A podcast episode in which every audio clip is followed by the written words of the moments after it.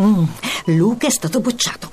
Su col morale. È successo anche a Leo. E sei così tranquilla? Certo, ho subito chiamato Grandi Scuole per recuperare due anni in uno. Grandi scuole? Non ci avevo pensato. Segui il consiglio. Chiama Grandi Scuole all'800 22 7700 o vai su grandiscuole.it.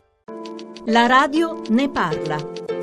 Angela Sabrina Limoli, noi siamo davanti all'ulivo piantato per eh, suo fratello Vincenzo Limoli, il più giovane degli agenti di scorta di Paolo Borsellino. Chiaramente una grande emozione, poi nonostante tutta la sofferenza, la gioia che venga dopo 25 anni ancora ricordata in questo modo, sentire vicino la gente, sentire vicino le persone, sentire i ragazzi vicini, soprattutto per i ragazzi perché mio fratello aveva 22 anni, quindi il fatto che aveva 22 anni quando vedo l'entusiasmo di questi ragazzi ricordo il suo entusiasmo. Lui era un ragazzo che amava la vita, ma soprattutto aveva un gran senso di giustizia. Questa era forse la cosa che lo aveva portato a fare questo lavoro. Lui era nelle scorte da pochi giorni, dal 23 maggio. Lavorava in questura, faceva il piantone. Dopo il 23 maggio sapevamo che era nelle scorte, ma lui non ci aveva detto di fare la scorta a Borsellino. Tant'è vero che quel giorno, quando io ho appreso la notizia, è stato mio cognato che mi ha chiamato,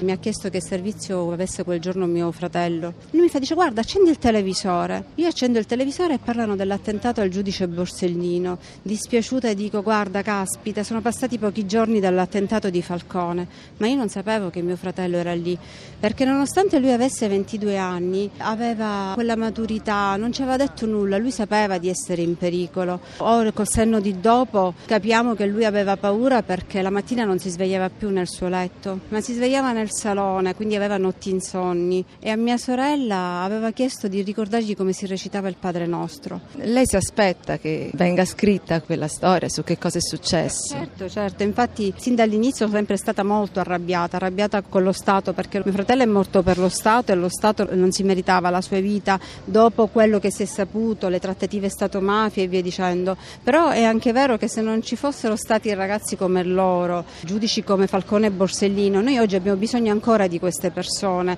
perché se vogliamo che qualcosa cambi, che la nostra società cambi, bisogna lottare. Lo Stato in fondo dobbiamo essere noi.